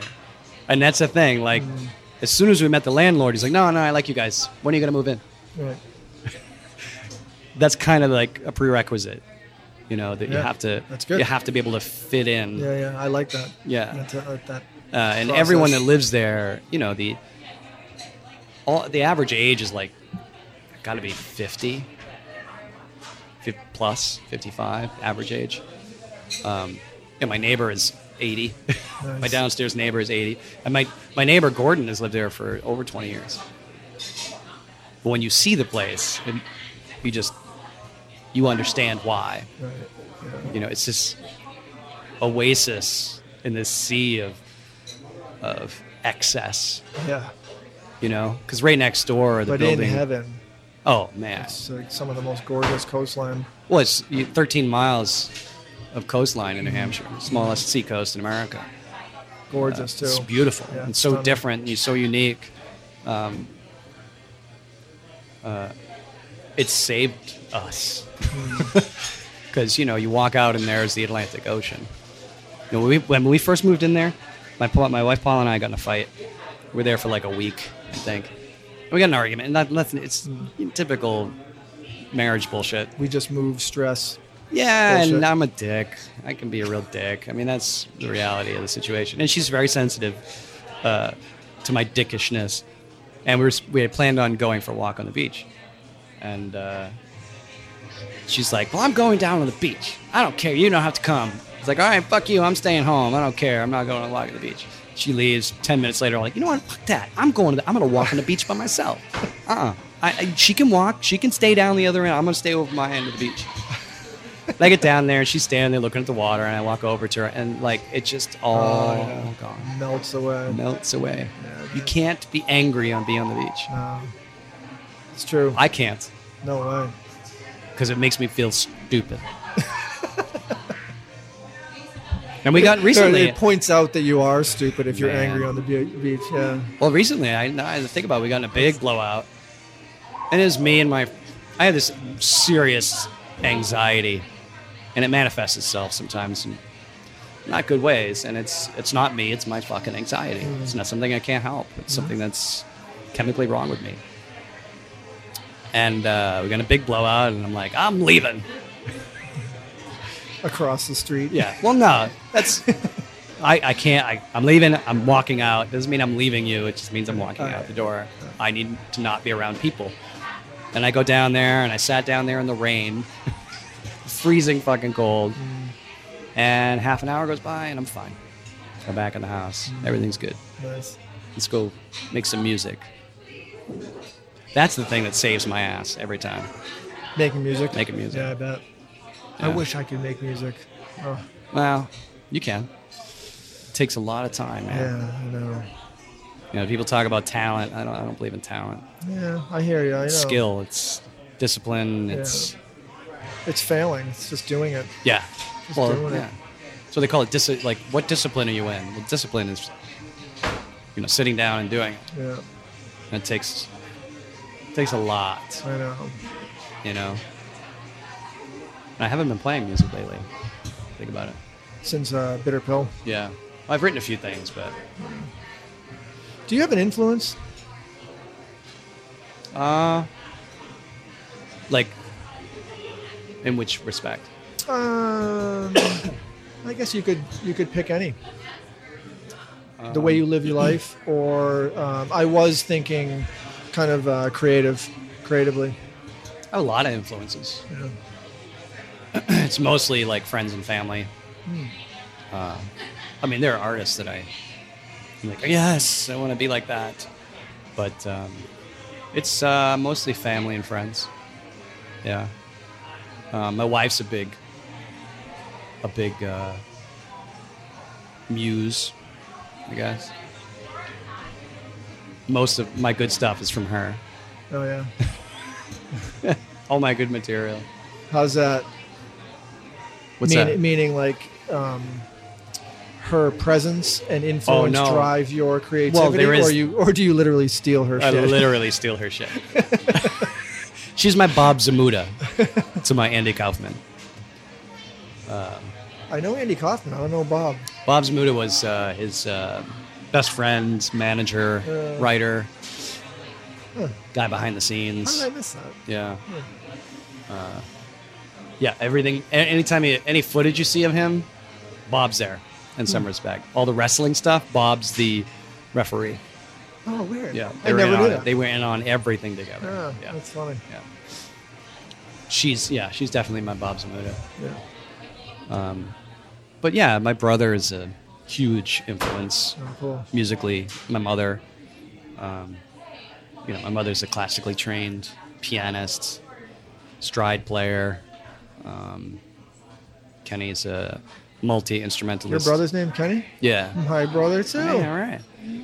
Um, he's a virtuoso violinist now. Oh, cool. He just came back from Spain. He Oh. was busking Nice. with his buddy Oh, yeah. Peter, yeah, across Spain, Like making money. making money, Nice. playing Oh, the violin. That's amazing. Yeah. His buddy Peter invented the arch guitar, which is kind of this cross between a, an acoustic, contemporary acoustic guitar and a Renaissance um, kind of guitar. It's hard to describe, but it's got a great, like, classic nylon sound. Um, and he plays like he's un- this guy's unreal. And he's like invented his own instrument and is, you know, world class musician. These guys jammed in Spain in the streets. That's amazing Yeah, to me. yeah. I love it. At least they didn't get left behind. You know. And is part of the, part of the uh, him being an influence just the simple fact that he did that? uh, no, he's always been uh, um, musician and creator. Yeah. Um, Because I feel like you might do something like that too. Like you're not scared to just Oh no, no. Yeah, go, just oh, I, fucking- when we were living in New York, um, we first moved there. The market crashed, 2008, and we lost all our savings, and oh jeez, uh, we couldn't find work for months. Our savings was gone. yikes. Thirty thousand dollars, like gone. Oh Yeah. Jesus. Well, rent is twenty Yeah, there's two four months. thousand dollars a year, twenty four thousand dollars a Yeah, year. yeah, Um, so I was playing the subways, playing the streets, yeah. you know, so we could eat. Jesus. Um, it's a good way to make money though. Yeah, if you're good at it, Yeah. it's tough. There well, were days not I would meaning make like hundreds of necessarily dollars. lucrative, but yeah, but like Oh, yeah, that's potential. lucrative. Yeah. But um, it, but it's not like a um, can't think of the word, but it's not like a it's not a negative way to make money. No, You not know at what I mean? all. Like that's cool. I think that's especially cool. I mean I know living in New York coming home and you see some, some artist who's singing their heart out or doing whatever they do and you're just like blown away by it I'll drop whatever I have in my Mm. oh, yeah, pocket yeah, you know? totally. there were days I made hundreds of dollars and there were days where I, was, I make like two Yeah. and maybe a joint you Right. know Thank you. thanks they would always throw something in there do a six pack of beer Oh, cool. yeah I did that. What did I do recently? I did something like that. I gave a I gave a street musician something. I can't remember what it is though. I love He was getting that psyched. shit Oh, it was a, uh, it was like a, a uh, Dunkin' Donuts card. Someone gave me one, and I don't, I I'll- don't, I'll take that. I don't do Dunkin' Donuts, so I'll I still- was I'll just take like, I it, walked by yeah. and I was like, here you go. Yeah. And he's like, he's like, I noticed, I, I'll I use that noticed that, shit. he noticed it. He was like, oh, Yeah. thanks. I was Thanks, like, man. no problem. threw a Starbucks card in there It's probably like Yeah. twenty five bucks too. You know what I mean? Yeah. Not like I wouldn't give him, like I wouldn't be able to afford to give him twenty five dollars. sure So he was I don't know like, "Mm, how much I could deal with Dunkin' Donuts. Yeah. Such crap. Here's another random question for you. I'm not going to because I can't. But if someone gave you a million dollars, what would you do with it? I don't know. A million dollars cash. Uh, invest it right away, Mm. and then figure out what I'm gonna do with it. I, would- I mean, I'd spend it. Yeah. Spend it on something. You know, I'd, I'd turn it around. If I had a million bucks, man, I could turn that million bucks around really fast. Into what? uh, creating something. Yeah, I wouldn't need a million bucks either. A million, because a million is actually not all that much money. like if I like, all right, I want to do a, you know, I want to do a feature film. Okay, I need, I need like, Mm. twenty five million. Oh, yeah. Yeah, to start. but I could do, I could do a feature film for, you know, I know I could do it for much less. Oh, fuck yeah. Yeah. Or a stage show or a, uh, a venue. You know, something, invest in something real. You know? But a million bucks. If I had a million dollars, I build a, I build a toll bridge. I'd uh, build a highway or byway of something and charge people. Or ferry. Ferries don't make much money. I don't know. There's lots of things, I guess. Yeah. But I probably would invest it. Very practical. Well, I'd want to do something bigger. Yeah. So you gave me a million bucks. I could turn that million dollars around pretty quick. Yeah. The right portfolio, right? yeah. Unless you lost it all. Then let's spend it. That's a market crash. Let's spend it. Let's uh, I don't know. Let's write something and see what happens. I would use it to just sit on to do something. That's what I mean. Like yeah, yeah. that's what I'm. That's what I'm hearing. Ultimately, just be like, okay, cool. I have this. Right. I'll put it in a. I'll, I will put it in something that's gonna start making money. Well, you put it in a ideally. savings account. It's already making money. Yeah. You know. And then be able to just kind of like, okay, so now I can just take a breath. Well, you take that money and you say, "Look, I have a million dollars towards this project I'm doing," and then you go to somebody else and say, "Hey, you want to I'm invest putting in in this?" there, Yeah.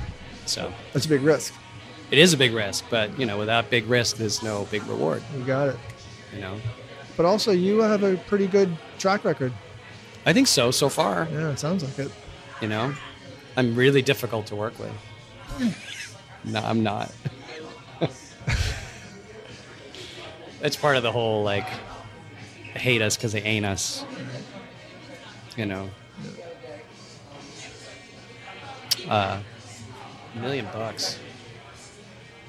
No, that's good. You'd like. Well, it's just like it's so far out of reach to me. I You know, don't know. because I've done things for you know no money. Yeah. And it's funny too because I thought you like take you take you, you make something and then you say to the people you work with, look, I want to do this so we can make more money in the future. Like, well, it's- I'm not doing it for the money. Well, I know, but imagine we could actually make money. I tried to explain this to somebody recently. It's imagine us being able to make enough money where we could do whatever we want.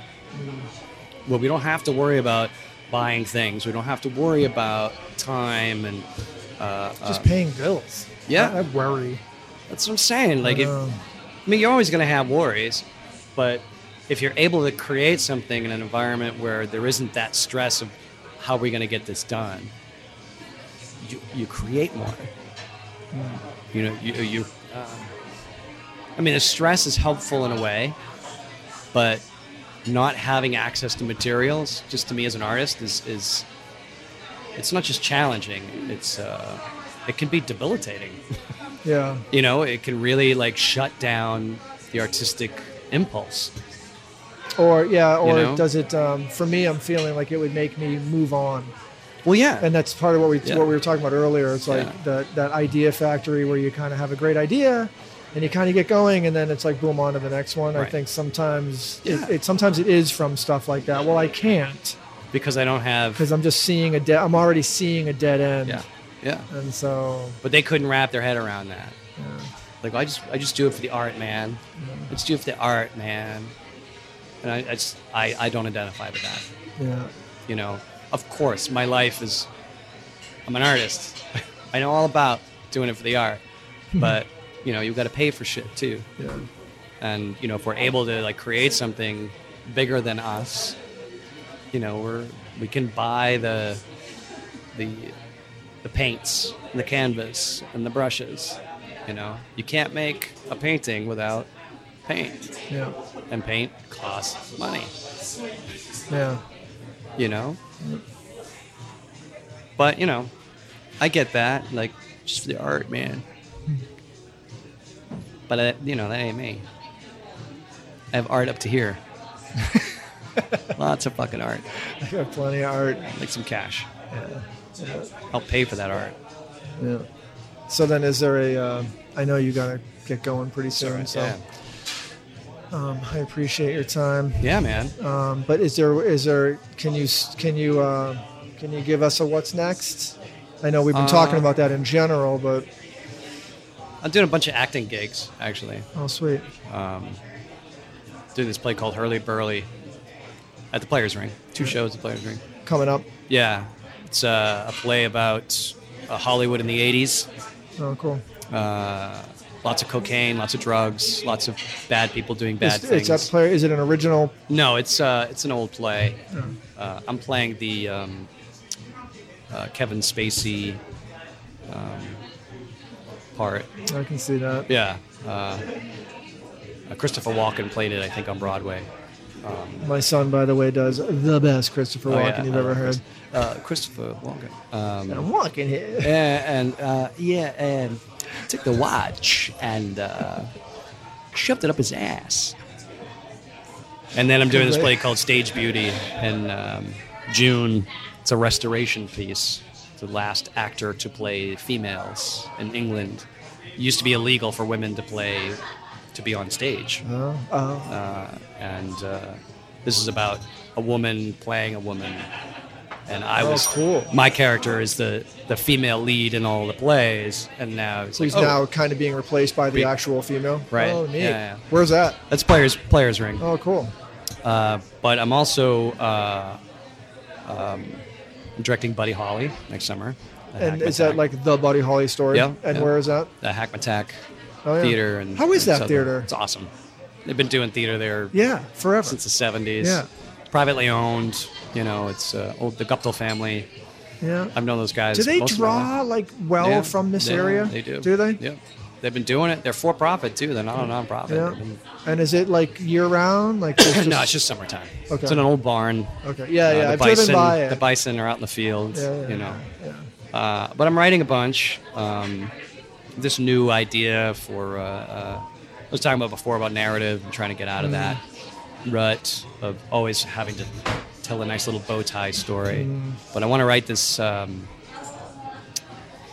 this electronica. Oh yeah, I saw Um, that. I'm, I'm working on it a little bit. It's And i- is it the si- uh, the uh, the trunk show electronica based, or is it more of a no. This is narrative? no. There's no narrative. It's, it, it's thematic. Uh, it's challenging. That's for sure. I don't know if bet. I'm going to get it done this year, but I've been working on it for about a year now.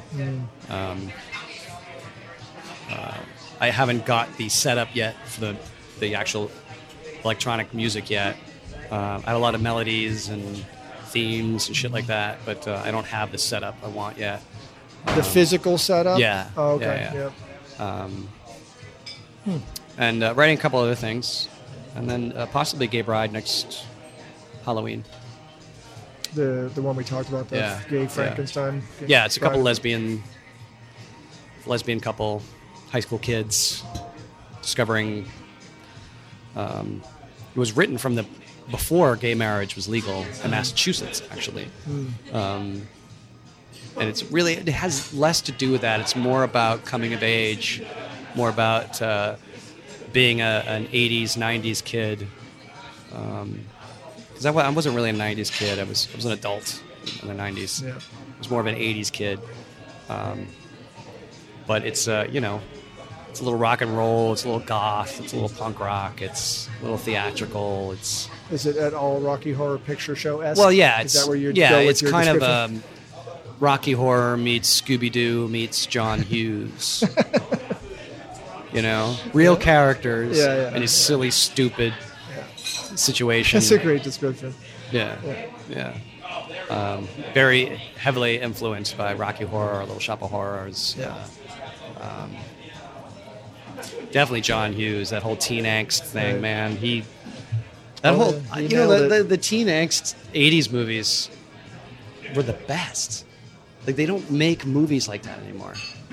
They make sh- they make Netflix shows like that ish now. Yeah, That's yeah. the goal of those shows Yeah. now, yeah. Which You know, is Well, I don't know. I give me a character-driven story anytime. Like nobody cares about plot.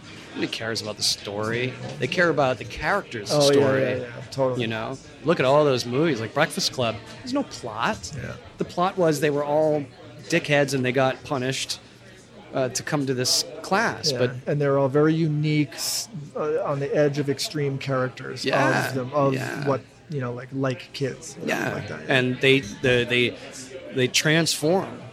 You know, in that movie, they transform from uh, these scared little children to these like grown-ups. yeah. You know, that they the coming of age thing.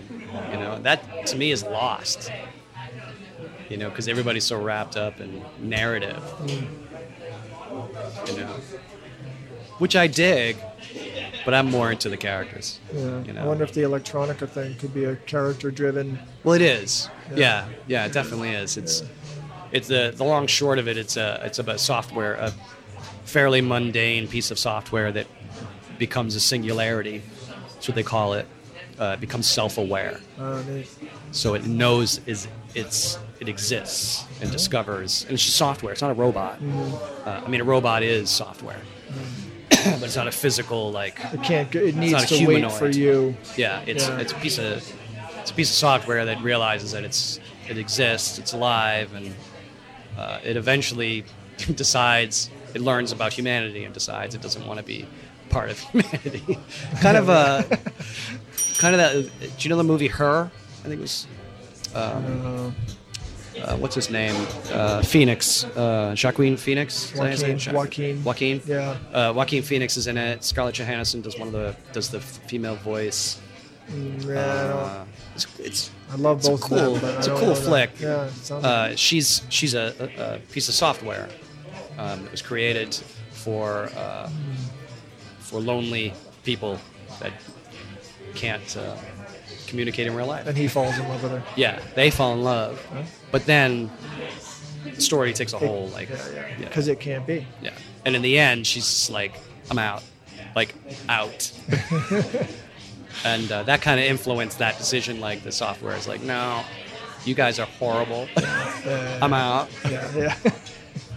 Uh, but that's, you know, development. It's hard. It's so hard, you know? Because, like, I'll start writing that, and they're like, oh. And, like, the other day, Because you're like doing other things. well, I'm doing other Right. things, and then like I'll pick up the guitar and then just write something will just happen. You know, I'll just write an entire fucking song in a couple hours, or even like half an hour. I'll write a whole fucking song. Like, Yeah. how did this happen? Yeah, yeah, yeah. I'm supposed to be writing this. Focus. What? I just wrote a song though, so Yeah, that's yeah. pretty focused. I know. you Yeah, know? yeah, yeah. No kidding. Uh, but yeah, that's uh, that's pretty much the year. I don't think there's anything else. Yeah. Bitter Pill may happen again Oh, I in the hope so, spring. man. I can't believe I didn't get to see yeah. that. Well, it's you know, uh, I don't think you'll ever see that show again. That was it was pretty cool. Yeah. It was definitely a unique experience, but I think it has legs for Sounds something like it. else. Yeah. yeah, Hailed as the Hamilton of the seacoast. yeah, right. That was awesome. yeah, it was cool. yeah, I wish we had made money though. Yeah, right. Can only make money on you know. There's only 72 seats. I know the players are so small. Uh, Yeah, yeah. It's, it's actually, to be honest with you, it's been it's been a little my hesitation of, of uh, auditioning for anything at the players ring. Yeah. Because I've just been like, oh, like I'm so new and green. Yeah, they with don't any care. sort of acting. No, it's, They- it's not even. It's more Yeah. just me and my anxiety of just like being Wow. in a theater that small, which it feels very intimate. It is. I do think I could disconnect, but at the same You time, can't disconnect though. That's Uh, you know what I if you mean? disconnect- Like, like, you gotta what's great about it is you feel comfortable there like, yeah. you know you, everyone's there together and and uh, I need to come to a show there. yeah you need to go see some Yeah, I got to go see the show, and then I'll. it's such a cool I'm not scared to do. Like, I'm like, if you said you No, I have to get it. tomorrow, I'd be like, okay, I'll do it no i totally get it because I don't care. But yeah it's been like, eh. yeah But like I said, I'm so green. And like to me, I like a little buffer and then an audience, and I can just like haze it out yeah and just try to be. well that place you can't haze nothing out man. No, I don't. Yeah, it's they're yeah. right there they're closer than this It's it's like round too, isn't it? no it's square Or it's square um, meaning like 360 degrees of audience. No, or it's is it three quarters. three- yeah. yeah it's three sides but you can set it up anyway you know bitter pill we only had two sections and the band was in the uh, the other audience section I want to direct a play too that I'm, I need to talk to you about off air All right. or direct, and I and I think that might that could be a potential venue. yeah go pitch it It's not an original, but that's all right But um, it's never it's it would it's never been done as a play. It's only a movie. Cool. and it's a three person, one scene. Oh, jeez. Yeah, yeah a lot of dialogue, a Yeah. lot of memorizing. I only want to direct it. I don't want I don't want to memorize all that shit. But Yeah. well, all right, brother. Thanks, man. Yeah. I hope this was. Oh, it's worth- awesome. Yeah, You know, Yeah, I really appreciate it. I hope. uh I'm not gonna listen to it because I'll be like, oh my god, You won't listen I'm to an it. asshole. Yeah. Uh, it's so you know what's interesting about it is um, it's always different than you think. oh, I know. You listen, like, know. yeah, yeah, of course, right? yeah. Um, but it's for me, like it was a learning. I was just like, I get this whole impression of it, and then I listened to it. I was like, oh, oh, that's cool. yeah. You know, like it, it could, like whatever. It, it did whatever. It did whatever. well, every time I lis- listen to myself do these kind of things, I, I listen to myself and I go, oh yeah, that's why people think I'm an asshole. right. yeah, we are our own worst critic. I do Yeah, the same. I'm okay with it, thing. though. Yeah, I do the Okay, same. I'll be thing. an asshole. Yeah, I'll exactly. be an asshole and sell out my shows. Right, exactly. yeah, right. All the way to the bank, baby. Oh yeah, I'm making tens of dollars, man. Tens. All the way to the sh- coffee shop. Yeah, if I'm lucky. Well, all right. Good luck out there. Thanks, man. Keep making art. I'll try. You're an inspiration. Oh, You're fun to watch on Facebook. ah, thanks. You're fun to engage with. Oh, I, I thought of one too. Like I like your little uh, something book every once in a Oh, yeah, while. every once Have in you a done while. farce book? I did farce book. yeah. Okay. Yeah. That, that, that one popped in my head. I was like, oh, has he done farce Yeah. I like feck book. book? Feckless. yeah. Yeah. And the uh, and the naming the uh, musicals for Pence was a fun. Oh, that was a man. fun night. It was so much. That was Paula. That was Oh, my okay. wife. Most of those were Paula. Oh, right on. Yeah. yeah. They were fun though. That was so much Pirates fun. of Pence ass. Pence ass. Yeah. I liked fag time. Ragtime. It's a musical. Yeah, Yeah. that's fun. Yeah. There were, and you you caught wind. Like, did she who who originally started that? Oh, I don't know. Somebody on Okay, Oh. yeah. somebody somewhere. Because I I ca- call all these other threads of other people Yeah. doing the same thing. One of my musical theater friends. I actually have a friend in Hamilton. Oh, right on. uh, and he'd been posting. And He you still just can't joined the get tickets? cast. No. Well, he. I was like, I was like, oh, I hope they boycott, you know, the musical so I can get a ticket. He's like, don't you worry, boo, I got you. Yeah, yeah, yeah. so hopefully, uh, What a great show. I need to go down and see it. Hamilton Is really I dig it. I dig it. I, c- I, I'm impressed. I, I, I- I listened to it once. I don't know if I can listen to it again. oh really? Yeah. Oh, I've listened to it a lot. Have you? Yeah, It's just there's a couple of great tunes in there. Yeah, really There's a good. lot of really like stuff that just does a, doesn't do it for me. I, I- there are Uh, It's a some little that don't do it school for of me. rock. You know. Yeah, yeah. I know what you're saying, You know. but it's it's pretty clever. schoolhouse rock. That's what I meant. It's a little schoolhouse rock. Um, but I dig it, man. It's cool. It's Yeah. different. It's Yeah. I'm really. Uh, It's good energy. Yeah. It's got good energy. Wow, everyone I know that's been involved in it are just amazing. Yeah. Lin Manuel is fucking. Oh my god! Did you see his Saturday Night Live Yeah, uh, yeah, yeah. monologue? Yeah. Holy shit! Well, I got to see the. See, he that did was the impressive. the Drunken History on Comedy Central like the, a couple days ago. I got to Oh, I got to I cool. got to see it. Oh, me Yeah. too. I didn't know that. See him drunk. Oh yeah, yeah. Oh, that's great. Yeah, I got to see that. That guy's set, man. He is so set for life. Oh shit. but he's so genuine. Yeah. He's he's No, not- and that's he's- you know that's the thing. Like He's I'm not a sick, but he's but I huge- bet he's as hungry. I bet he's just like Oh, on to no, the next he thing. is. Yeah, Boom, boom, boom. I'm not a Like, huge fan of his work, um, but I'm a fan of him. Yeah, he seems like a super because cool dude. yeah, that's like I need some of that. Yeah. I need some of that. Um, I don't want to say energy. Uh, his approach and his outlook. Yeah. You know, I need some of that. That's I know what I don't what you have. I'm mean. too bitter. Bitter pill, man. That's well, you know. Hmm. Oh, where'd that name come? from? Uh, Yeah, I'm, no, I'm I know what too you bitter. mean. I'm too uh, cynical. You know. You need some like it's all good. Yeah. Um, I love you Perspective. too. Yeah. yeah, yeah, yeah. Perspective. Yeah. It, it's hard. you Well, know. because it's it's a, it's a it's a genuine thing. Yeah. Well, that's the know. thing. Like, But you're a good dude, dude. thanks. I, I try. You're a good dude. I You're a try. genuine dude. Yeah. Obviously. Yeah, but you're- his approach is genuine. You can't fake that. Nope. And you're not faking anything either. No, no. Ain't Payne as good as Hamilton though. Yeah, but you'll like the vibe I was picking up and what I was seeing on online and, like from other people that I Yeah. that I like respect and think are smart people are like bitter Well, they pill. get- bitter they- pill was like the real deal. Yeah, and it was good. It was and really good. Yeah. There's, uh, but the, the thing about it is, you know, it was. There's a lot of years of, of writing. It's a culmination. I mean, look at that. That's a culmination of a career. Yeah. You know, that people didn't even know. Right. What I was saying earlier about people didn't know about the ring. People didn't know I wrote all these tunes. Yeah. because how do you get people to listen to them? You know, how do you get people to come out to shows? Yeah. You know, you gotta you gotta open up and listen to the new stuff. You gotta You got to unplug their phones for them. yeah, and put down your petty opinion Yeah. and listen. I listen to every, anything anybody sends me. I listen to it. Anything somebody s- shows me, I read it. I look Yeah. at it. Yeah, I'm trying. I'm trying to be the same way. It's 'Cause you're missing you out. Yeah, I listen to like people's you know podcasts and Yeah. you know like I do people all that reach out shit and it's like, because yeah, you're give it a missing out try. otherwise. Yeah, You know, yeah. I, might, I might be missing on something. So hopefully, you know, hopefully I'll get a paycheck someday. People say be Yeah. careful what you wish for. So yeah, right. I'm wishing. It can drop anytime. Yeah, anytime. Anytime. Please do me a fucking favor. All right, man. Peace Thanks. out, bro. Be good. Cheers. Cheers to you. Yeah, man.